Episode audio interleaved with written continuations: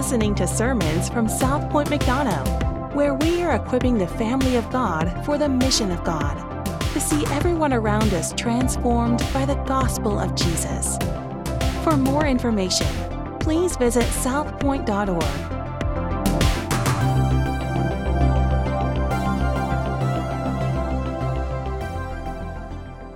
Uh, we're going to be in Matthew chapter 18. If you have your Bible, uh, Matthew chapter 18, particularly in verses 21 through 35. And it's going to take us, I'll, I'll admit, uh, a little bit to get there this morning. Okay, so we're going to dive into some other verses and passages, but we will ultimately land in Matthew chapter 18. Now, a year or so ago, I was uh, leaving the house for several nights, and uh, before I left, I pulled my, uh, who was then three year old son, uh, too close to me, and I got down on my knees and I said to him, Hey, bud, there's something that I really want to talk to you about before I leave. I said, It is really, really important uh, before I leave that you know uh, that when I'm gone for these next several nights, it's just you and mom and Piper. And so I would love if you took this opportunity to protect your mom and dad and to love them really, really well. Do you understand? He said, Yes, sir, dad. Yes, sir. I said, Buddy, I know you're going to do an incredible job. His eyes lit up. Man, you should have seen that little three year old chest who David says we make work out just because of his physique. We do not. He just has that naturally. His chest puffed out and he got so happy he ran back inside the house. He knew that he had a job, he had a mission. I wasn't calling him to an account. I wasn't saying, son, you better make sure this happens. I was merely calling something out of him. He felt it, he received that calling. And I've left a couple of other times for nights since then, and I've said something similar. But last week, I just happened to leave the house early one morning, a little earlier than normal. And as I was leaving the house, he, he opened that door to the kitchen as I was walking outside, and he said, Dad, I'm going to protect mom and Piper. I said, and you do an awesome job, bud. We're in week three of nine of a nine part series on the fruit of the Spirit found in Galatians chapter 5, verses 22 and 23. And this morning, as you've already heard, we're going to be looking at the fruit of patience. For the Christian, the fruit of the Spirit is something that is to be called out. That's what I want us to hear this morning. It is something that is to be called out, it is to be received by the Spirit. It is to be cultivated by the Spirit. It is not something that we earn. It is not something that is to be taken. It's not something that is to be manufactured. But even more, I want you to hear this even more than a boy's natural instinct to protect others, the scripture calls the Christian to a supernatural life of patience. That's our call as Christians to live supernaturally patient lives. And as we walk through this series, I want us to be reminded that we cannot possibly live supernatural lives in our natural strength. And so I need your help for just a moment.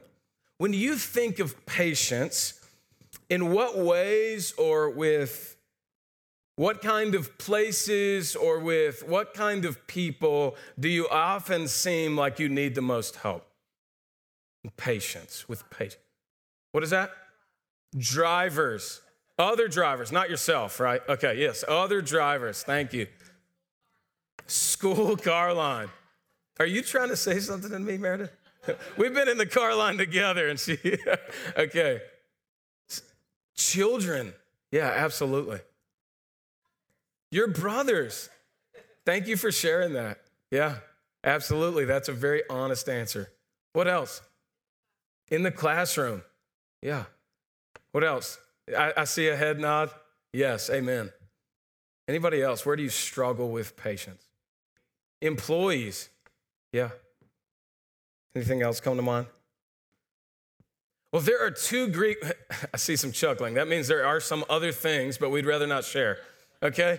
But but there are two Greek words found in the New Testament scriptures for patience. The first is a word that is hupomone, and the other is macrothumeo. Okay? Hupomone you're not going to be quizzed on this. And macrothumeo. And, and those will come into play at various times in the sermon this morning. But as we're looking at this particular list of the fruit of the Spirit found in Galatians chapter 5, the Apostle Paul writes with this particular word, macrothumeo, in mind. Okay? So that is the word for patience there. And that's such a big word that we actually need two words in the English to describe it, and that would be, as, as Keith prayed earlier, uh, that is long suffering and forbearance. Those are the two words that we need in English to describe this Greek word macrothumeo, meaning patience when other people do us wrong.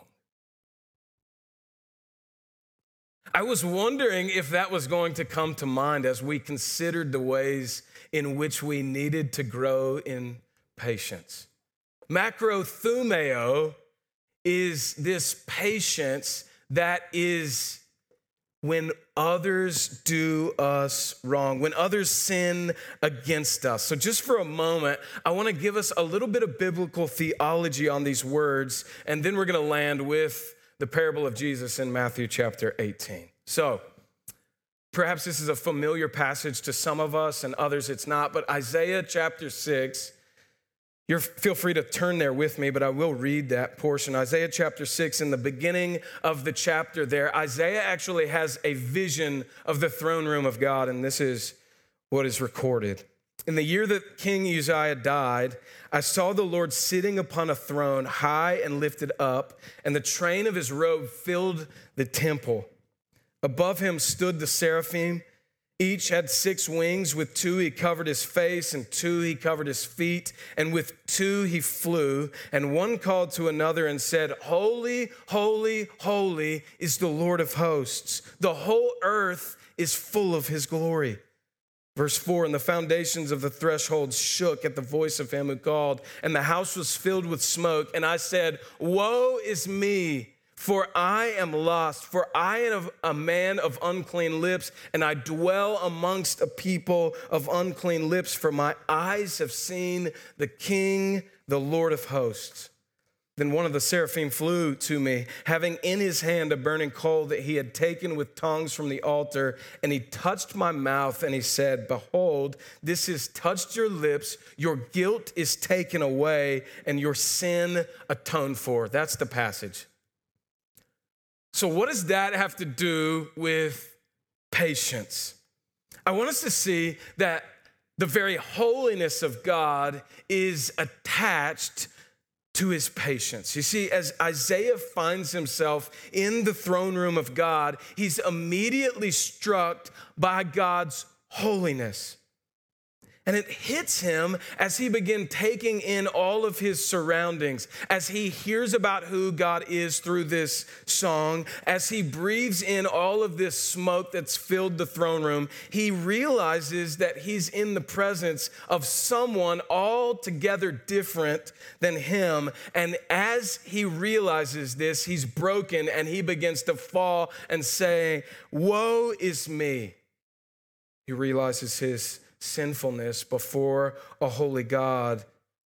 And he realizes also every single person on earth that he's ever in, come into contact with is exactly like him. But here's the beautiful part about this picture there is a holy God before a sinful man in the throne room. And instead of God smiting Isaiah, which he could have. He sees to it that his sins would be atoned for. We not only get a picture of God's immense and astounding and beautiful holiness there before Isaiah, but we also get this incredible picture of the patience of God. And as Isaiah's sins are atoned for, he immediately turns as he hears to God, as he hears God saying, "Who will go for us?" And he says, "On mission, here am I, send me." With that scene in mind, I want us to move further back into the Old Testament where God reveals himself, and he often does it as he reveals himself through patience. For instance, the second book of the Bible, which is Exodus, chapter 34, God is revealing himself to Moses. And we find out there that the Lord passed before Moses, and Moses proclaimed, The Lord, the Lord a God merciful and gracious, hear this, slow to anger, and abounding in steadfast love and faithfulness, keeping steadfast love for thousands, forgiving iniquity and transgression and sin. The transcendent God who made heaven and earth, who is holy, as he reveals himself to sinful man all throughout the scriptures, desires that his people would know that he is not only holy, but that he is slow to anger. That he's a patient God, that we might know that about him. The God of the Bible is patient. Think of Jonah. He's a prophet He's called of God to go and preach to the people where? Does anybody remember? In Nineveh. And Jonah basically says to God in so many ways through his actions that he's not going to go to preach to the Ninevites. In fact, he gets on a boat and he goes to the opposite direction into Tarshish. And through a circumstance, a whole bunch of sovereignly orchestrated circumstances, including getting swallowed up by this huge fish, he finds out that he is going to get to Nineveh. And so he goes to Nineveh and he ends up preaching this the gospel of the good news of God to these people and they end up repenting. Well, we then find out that Jonah didn't it's not that he didn't want to go to Nineveh because he didn't want the, the people to do certain things with God. I'm getting my, mer- my merge wixed all up here, okay?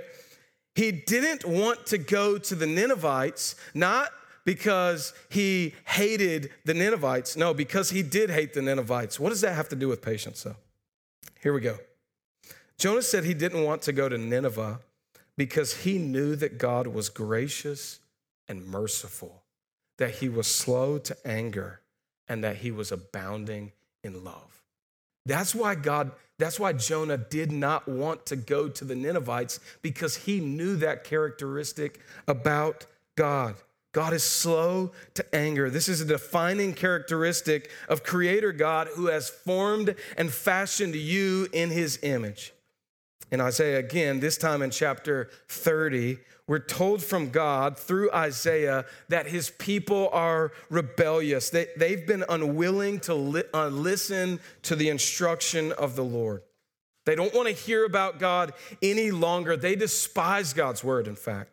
And to this extreme rebellion, we, we hear God reply with a therefore, and we would think that it is now that God is going to issue a great smite, that God is going to come upon these people and say, The end is now, you're done, time is up. But Isaiah, on behalf of God, there says, Therefore, the Lord waits to be gracious to you, and therefore he exalts himself to show mercy to you. For the Lord is a God of justice. Blessed are all those who wait for him. In the New Testament, in which the Apostle Paul penned much of, we see his writing in Romans chapter 2 about us not presuming upon the riches of his kindness and tolerance and patience, knowing that it is ultimately the kindness of God that leads to repentance. The Apostle Paul, who was known in his former life for persecuting the Christian church, was well acquainted with the patience of God. That is his conversion story. that God should have took him out as he was persecuting, as he was sending God's own people to their deaths. And yet God showed great patience to him. And at the right time, he drew him to himself. We see in 2 Peter that there will be some who are going to reject the message of Jesus Christ. In fact, they're going to make fun of the gospel. And as, they're, as they do, they're going to ask mockingly, Where is the promise of his coming? People have been living and dying for a long time, and nothing else has changed. Nothing is different in the cycle of life. And to this argument, Peter replies in 2 Peter chapter 3 verse 8, "But do not overlook this one fact, beloved, that with the Lord one day is as a thousand years, and a thousand years is one day." The Lord, Peter goes on to say, is not slow to fulfill his promise, as some count slowness, but is patient toward you not wishing that any should perish, but that all should reach repentance. Again, there's two words in the Greek for patience. The first is hupomone, the second is macrothumeo. Hupomone is this idea that we saw in James chapter 1 and throughout the book of James that we are staying under, remaining steadfast under a trial, that this thing is going to do a good work in us and we remain patient. But here, Galatians chapter 5 is macrothumeo this is a different kind of patience. It's the patience that is given to us by the Spirit of God. It's the word that the Apostle Paul and Peter used in those verses in which I just referenced. It's the idea behind the slow to anger and waiting of God in the Old Testament. The context of macrothumeo is always others oriented. It's always about other people. This isn't patiently waiting for a trial to have its full effect. It's not being able to learn something in a long car line, although we have plenty to learn there. It's not waiting patiently for the folks at the Lord's Chicken to take your order, though there is plenty of things to learn there.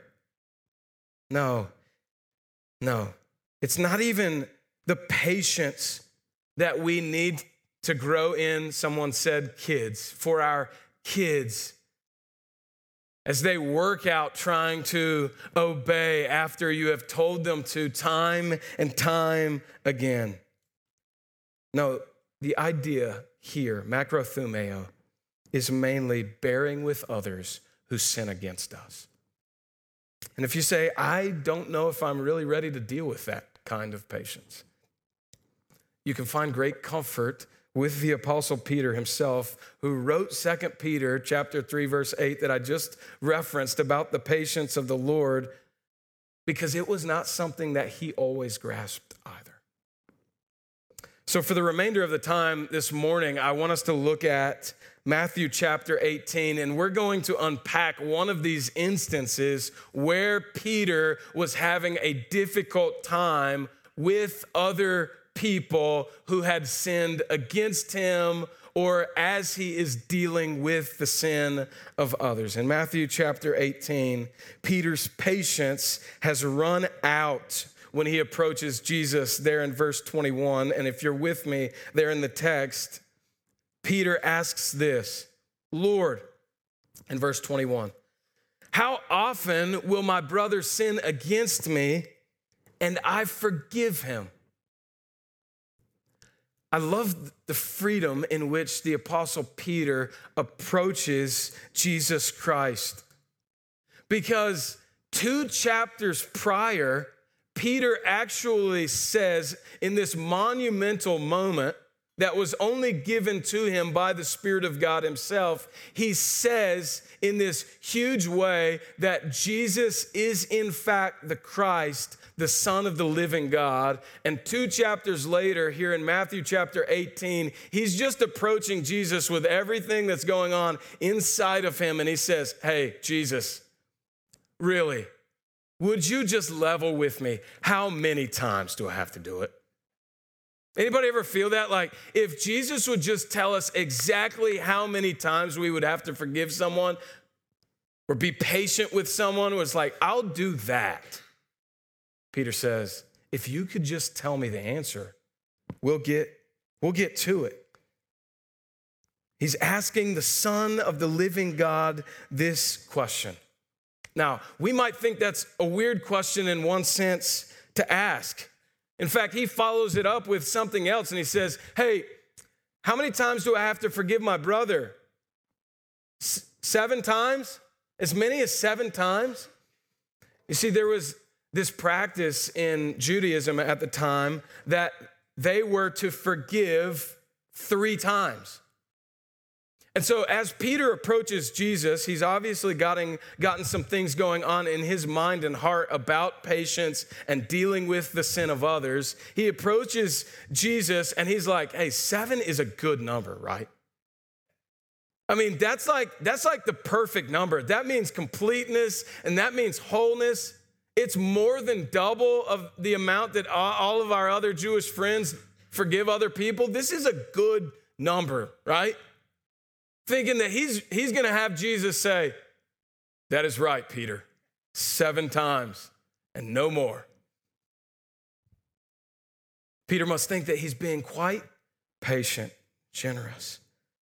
Before we get into Jesus' answer, though, I want us to ask the question when it comes to the patience that the Spirit is indeed cultivating and calling out within us, as it is the Holy Spirit who resides in each and every Christian. How do we know if our patience is in need of extra cultivating? How do we know if we are in need of surrendering to the Lord with our patience? Sure, when we're in traffic, I think Miss Tony mentioned that, we know that our boiling blood is a really good indicator that we might be in need of greater patience. Sure, when our kids begin to misbehave and all of a sudden this voice that you haven't used in a moment comes from within you, it is louder than it ever seems to be. That is a good indicator that patience is in need. But what happens when others sin against us? Sometimes it's way more subtle. How do we know that we are in need of the cultivating of patience that only the Spirit can bring? I want us to consider these four statements. And the first is this I am tired of offering forgiveness. I'm just tired of it. That is a good indicator that we might be in need of surrendering this to the Lord. This is the case with Peter here in Matthew chapter 18. He says as much to Jesus. When forgiveness has run out, patience has run thin. That's how we know that we're in need of surrendering this part of our lives to the Lord. Jonah felt the same way.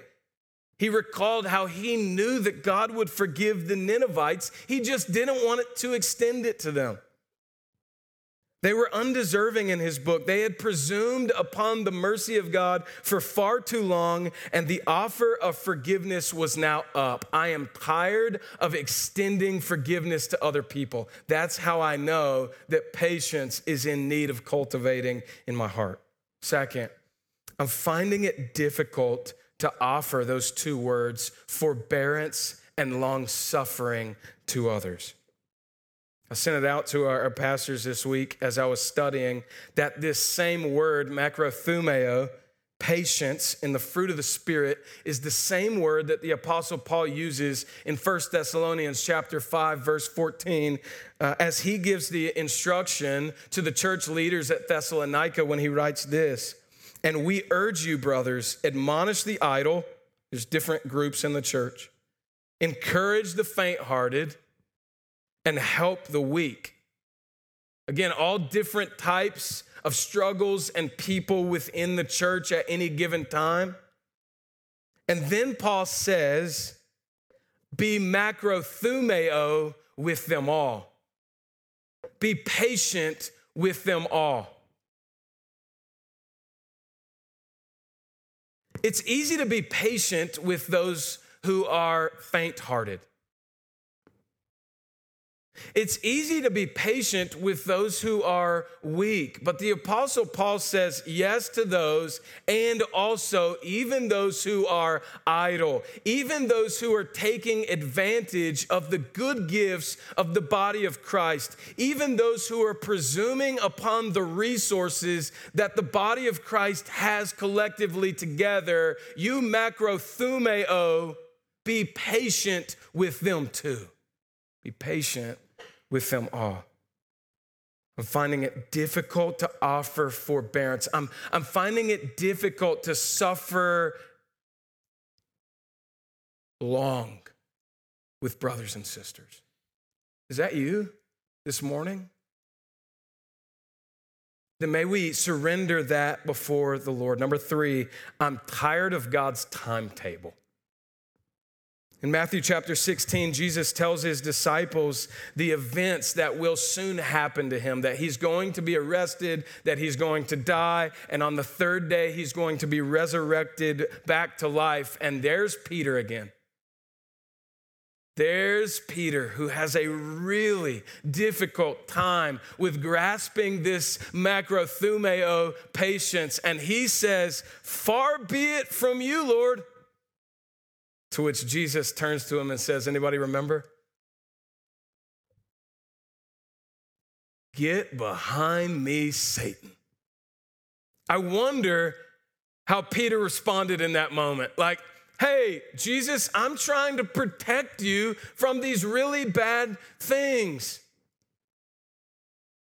On the night of Jesus' arrest in the Garden of Gethsemane, Peter's having another difficult time with patience. And as the guards go to arrest Jesus, having been tipped that night by Judas, one of Jesus' own disciples, as the guards go to arrest him, what does Peter do? Chop that dude's ear off. Jesus is like, hang on. Not happening. Put that sword away. God's timetable is best. And our difficulties with it often reveal our need for the Spirit to cultivate a greater patience within our hearts. Fourth, I'm not confident in God's means to change others. All of a sudden, I feel that there is this growing thing inside of me where I am not confident that God is actually able to do a good work in the lives and hearts of others. This one gets me. It's really the attitude of all the Pharisees that Jesus comes into contact with in the Gospels. When someone didn't fit their mold, they begin to write them off. We're not going to stick around. God isn't going to change that individual. In Acts chapter 9, Luke tells us that this was the case for those early Christians when the Apostle Paul first comes to Jerusalem. He had attempted to integrate with the disciples there, but actually, the text tells us that they were all afraid of him, for they did not believe that he was a disciple. I mean, it makes sense, right? The Apostle Paul had just been known for persecuting all kinds of Christians. And so as he comes onto the scene, surely they were thinking, like, this guy, what if he didn't get converted? What if, what if this is a trap? Do we actually believe that God has the means to change people, to change the vilest of people. Do we believe that? If we're having a difficult time believing that, it is time then to surrender this before the Father. God, grow in us this type of macrothumeo patience. Because after all, this is how the gospel works. God transfers people from the dominion of darkness and he places them into the kingdom of his marvelous light. That is the gospel. He takes the, wick, the most wicked people and he makes them clean. Isn't that your story, Christian? I wonder which of these statements most resonate with you. I'm tired of offering forgiveness. I'm finding it difficult to offer forbearance and long suffering. I'm tired of God's timetable. I am not confident in God's means to change others. And as you land on one or perhaps multiple. I want you, even now, to just hold one of those things or multiple things before the Lord in quiet prayer and ask that He might, the Spirit of God, might grow in you an awareness for your need of Him in this area. It's in these times for the Christian that we can surrender and ask God to work His perfect patience through us. Now, we still have the parable to work through. Okay. Jesus replies to Peter in Matthew chapter 18, verse 22, and he says, I do not say to you seven times.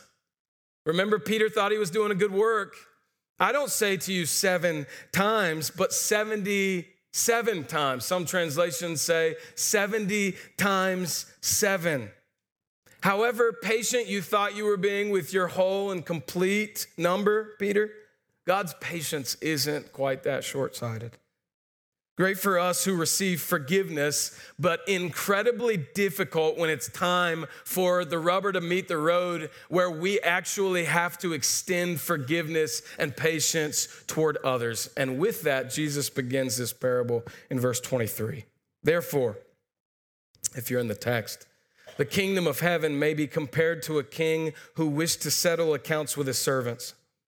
When he began to settle, one was brought to him who owed him 10,000 talents. Now, we're supposed to feel the incredible weight of this debt because this, a talent, was the highest unit of money used in that day of time. One talent was, the, was worth about 20 years' wages for an employee. It's an incredible amount of money. And this guy owed how many talents? 10,000 20 year wages. 10,000 20 year wages. We're probably talking about $6 billion in today's money. Out of $7.9 billion, that stat's probably uh, people, sorry, not dollars. Out of 7.9 billion people on planet Earth, which is probably an old stat now, Anybody know what's closer? Eight. Eight billion. Out of 8 billion people on planet Earth right now, there are not even 500 with that kind of wealth. We aren't told how he accumulated that much debt. It doesn't really matter. What we're supposed to feel, the gravity in which this parable is communicated, is that no one could have paid that amount of money off. That debt was insurmountable. Verse 25 tells us that he had nothing to trade, he had nothing to offer in its place. There was no collateral that would have been good enough. And so, as a result, he was going to be sold along with his wife and children and all of their human possessions. And this wouldn't have put even the slightest dent into the debt. So, what does the man do? What would any of us do if we were faced with that kind of insurmountable debt? Verse 26 The servant fell on his knees, imploring with him, Have patience with me, and I will pay you everything. He's naive, even in that moment, to think that with time he could even come close to coming up with that kind of money. But regardless, he knew that there was only one way forward here, that the king was going to have to show him some kind of mercy, some kind of patience in order for him to be forgiven of that kind of debt. Now, in the story, the king doesn't say, okay, I'll give you some more time. On this day at 5 p.m., you must have this amount of money or else. No, what does the king do? He forgives the entire insurmountable debt. And we can imagine how that man should have walked away that day. You would think that that man felt a freedom that was incalculable, thinking sweet things about this compassionate king, but the scene changes very quickly, doesn't it? For in verse 28, as he's leaving, the servant sees one of his own servants, and this servant owed him a hundred denarii. We're talking just a couple of days worth of income. 10,000 20 year wages to a couple of days worth of income. And as he sees this servant, he begins to choke his servant, saying, Pay what you owe. The scene is like deja vu. The servant's servant falls on his knees and he begs for patience that he would certainly pay him what he was owed. The situation is a bit disorienting, it's mind boggling. Anyone else thinking, how in the world could he possibly turn around after he was forgiven such an incredible debt and require such a little debt from that of his servant? The servant's friends were thinking the same thing, and so they go in verse 31 and they report to their master, the higher up, all that had taken place. The things don't go so well for the original servant after. Verse 32 Then his master summoned him and said to him, You wicked servant, I forgave you all that debt because you pleaded with me. And should not you have had mercy on your fellow servant as I had mercy on you? And in anger, his master delivered him to the jailers until he should pay all his debt. Jesus concludes this parable by saying in verse 35 So also my heavenly Father will do to every one of you if you do not forgive your brother from your heart. Let's wrap the parable up. How do we, by God's grace, apply this parable? You see, we are born into iniquity into a sin debt that we can never repay. That is one of the pictures that this parable is supposed to convey. The Bible says in chapter in Romans chapter 6 verse 23 that the wages of sin is death. So what we get for our sin debt is what? Death. And as we sin in this life, it continues to pile on. With each breaking of God's commandment, I am thrown more into a debt, a debt that you and I could not ever possibly pay. Remember the scene in Isaiah where he realizes that this God is more holy than anything or anyone else that he has ever experienced. With this kind of debt, we're in a similar situation to the initial servant. We owe billions of dollars that we will never be able to come up with in this lifetime. There is no way, absolutely no way, that we're getting out of this mess on our own. But the question for us that we have to come up with an answer is this Where do we go from here? The first servant, although appearing to come before the Lord, in utter bankruptcy, he falls before the king, knowing that he has nothing to offer, revealed later, get this, that he had actually not received the forgiveness that was offered to him. He said that's what he needed. He knew that that's what he was needed, that what was needed. But when it came time, when the rubber met the road, when a servant was in front of him that owed him only two days' wages, it was shown that he actually never received the forgiveness that was offered to him by the king. And I want you to hear this. To the, decree, to, to the degree that we are receiving the patience of God, is the degree in which we are able to share it with others. There is absolutely no way that we are going to be able to be a patient person after the image of, of Christ, in the way of Christ, if we've never received the patience of our Heavenly Father. It's not going to happen. If it does, it will be that it is manufactured or taken or earned, and that will only last for a time. Using those awareness statements from earlier on how we know we are in need of greater patience through the Holy Spirit, I want to, in these last few minutes, uh, for us to consider Christ, who's the embodiment of patience. You see, Jesus didn't say to his people, That's it. I am tired of offering forgiveness, but rather, Romans chapter 5, verse 8 says that Christ died for us while we were still what? Sinners. He gave his life for a people who had not said they were sorry. They had not gone to him and said, Oh God, would you forgive me? Christ offered his life and body as a ransom for a people who had never said they were sorry. They had never asked for forgiveness, a people who wanted nothing to do with him. He wasn't tired of people asking for forgiveness when he died for us. We had not even thought to do that yet.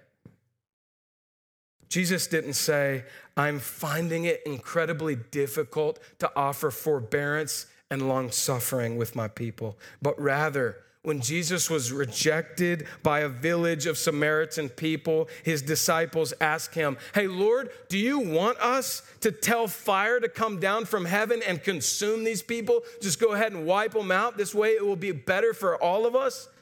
He turns and rebuke them, rebukes them, saying, The Son of Man has not come to destroy men's lives, but to save them. Jesus didn't say, I am tired of God's timetable, but rather, as we looked at earlier, 2 Peter chapter 3, verse 9, the Lord is not slow to fulfill his promise, as some count slowness, but he's patient toward you not wishing that any should perish, but that all should reach repentance. Jesus didn't say, I am not confident in God's means to change others, but rather through the apostle Paul's life in 1 Timothy chapter 1, Paul said he received mercy so that Jesus Christ might display his perfect patience as an example to those who were to believe in him for eternal life. I made this definition up of patience one day while I was attempting to teach it to my kids. And it was in a moment, probably, of impatience. I don't think it's the greatest, so you don't need to write it down. It's only anecdotal. But nevertheless, I've continued to use this definition when, when the occasion required. And so sometimes I'll say, What is patience?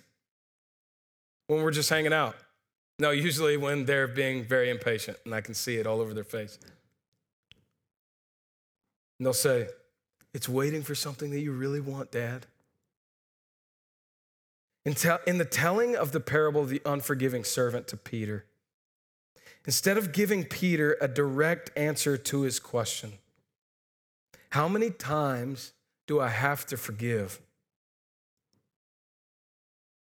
He's really asking Jesus, or Jesus is really asking with this parable, Peter, what is it that you really want?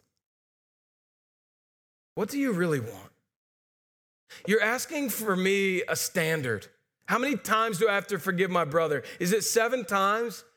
And Jesus begins to share this parable and is really overwhelmingly asking Peter, What is it that you really want? And here's what the Bible leads us to believe for the Christian, made in the image of God, having been given a new heart with new desires, having new affections, a new love. Here's what I know about the Christian I know about every single one of us who have faith in the Lord Jesus Christ that we really want to be able to extend patience to others because it really has been given to us. Christian, you aren't being called to an account where patience hasn't been on full display in your life. Patience is being called out of you as the Holy Spirit who causes you to bear fruit indwells within you. And when God's fruit is called out of us Christians, when God says, You are patient, what happens to the Christian? You light up. Your chest it sticks up tall like little Cyrus did when I said, protect and love your mama, because it is instinctual to the new covenant Christian. God has given you His Holy Spirit who indwells you and has called you to live a life of patience. In Christ, you are patient because it is your DNA. You really want to show patience. And God in Christ has been patient with your sin because He really wants you to be in relationship with Him. In just a moment, I'm going to invite those of you who have a relationship with Christ Jesus, who've trusted in Christ Jesus for the forgiveness of sins by faith to partake in a meal called communion. There are four stations set up around this room, and we are, as we take the, the bread and we dip it into the juice, we will remember the enormous debt that was before us. The debt because of our sin that we deserved to pay take that bread. We remember Christ's body that was sacrificed for us. We remember that. He died on the cross, and instead of giving us death, He gave us His life. He gave us His righteousness, and by the power of the Holy Spirit, He has given us His patience. He displayed perfect patience on the cross while dying for His enemies. And before we do that, there are still those that the parable speaks to. Apart from those who have already trusted in Christ Jesus, there are also those who have and are presuming upon the patience of God and assume all will be well with them forever. But for those who do not trust in Christ Jesus for the forgiveness of sins, that simply is not the case. In fact, we see what happens to the first unforgiving servant. Paul in Romans chapter 2, verse 4 again, writing to this kind of person, asks, Do you presume on the riches of God's kindness and his forbearance and patience, knowing that God's kindness is meant to lead you to repentance?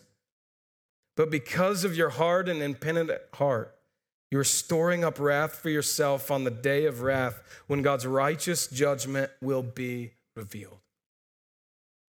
Now, in this moment, while there is still today, while you and I have life and breath, while God has given us another day, Today is the day to take God up on his invitation toward life in him, to come to him in repentance. And so, if you have never trusted in Christ Jesus, it is not the time to continue to presume upon the patience of God, but rather trust that he's been patient with you, even to this day, and repent of your sins, even now, before it's too late.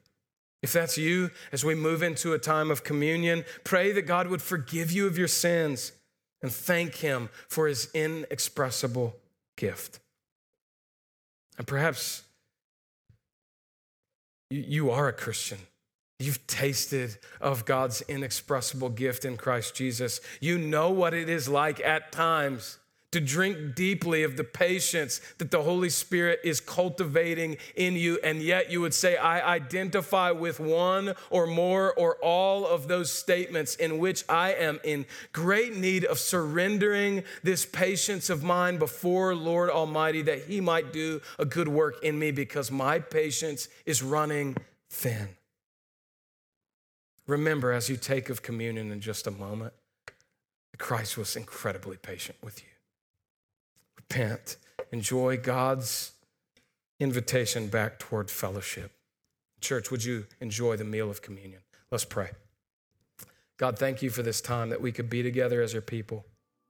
Thank you for the work that you are doing in our hearts, conforming us more into the image of your Son. I thank you that you have given us an opportunity to look to your word, uh, to see that you have been incredibly patient with us. God, I pray that you, by the power of your Spirit, would continue to con- cultivate that desire in us. That if, if your Spirit is living inside of us, that we certainly have new, a new heart, new desires, new affections that it is in our DNA to be a person who exudes your incredible long suffering, forbearing, macrothumeo patience. That we would be able to look in the face of the idol, our enemies, those who sinned against us, and offer the patience in which you've afforded to us in Christ Jesus for the individual that has been presuming upon your great patience, I pray that you, by the power of your Spirit, the same Spirit that resides in Christians, your people, I pray that you might draw them to yourself today, that they could drink deeply of patience, perfect patience in your Son Christ. Help us to remember your sacrifice as we eat of this meal. We love you. It's in Christ's name we pray. Amen.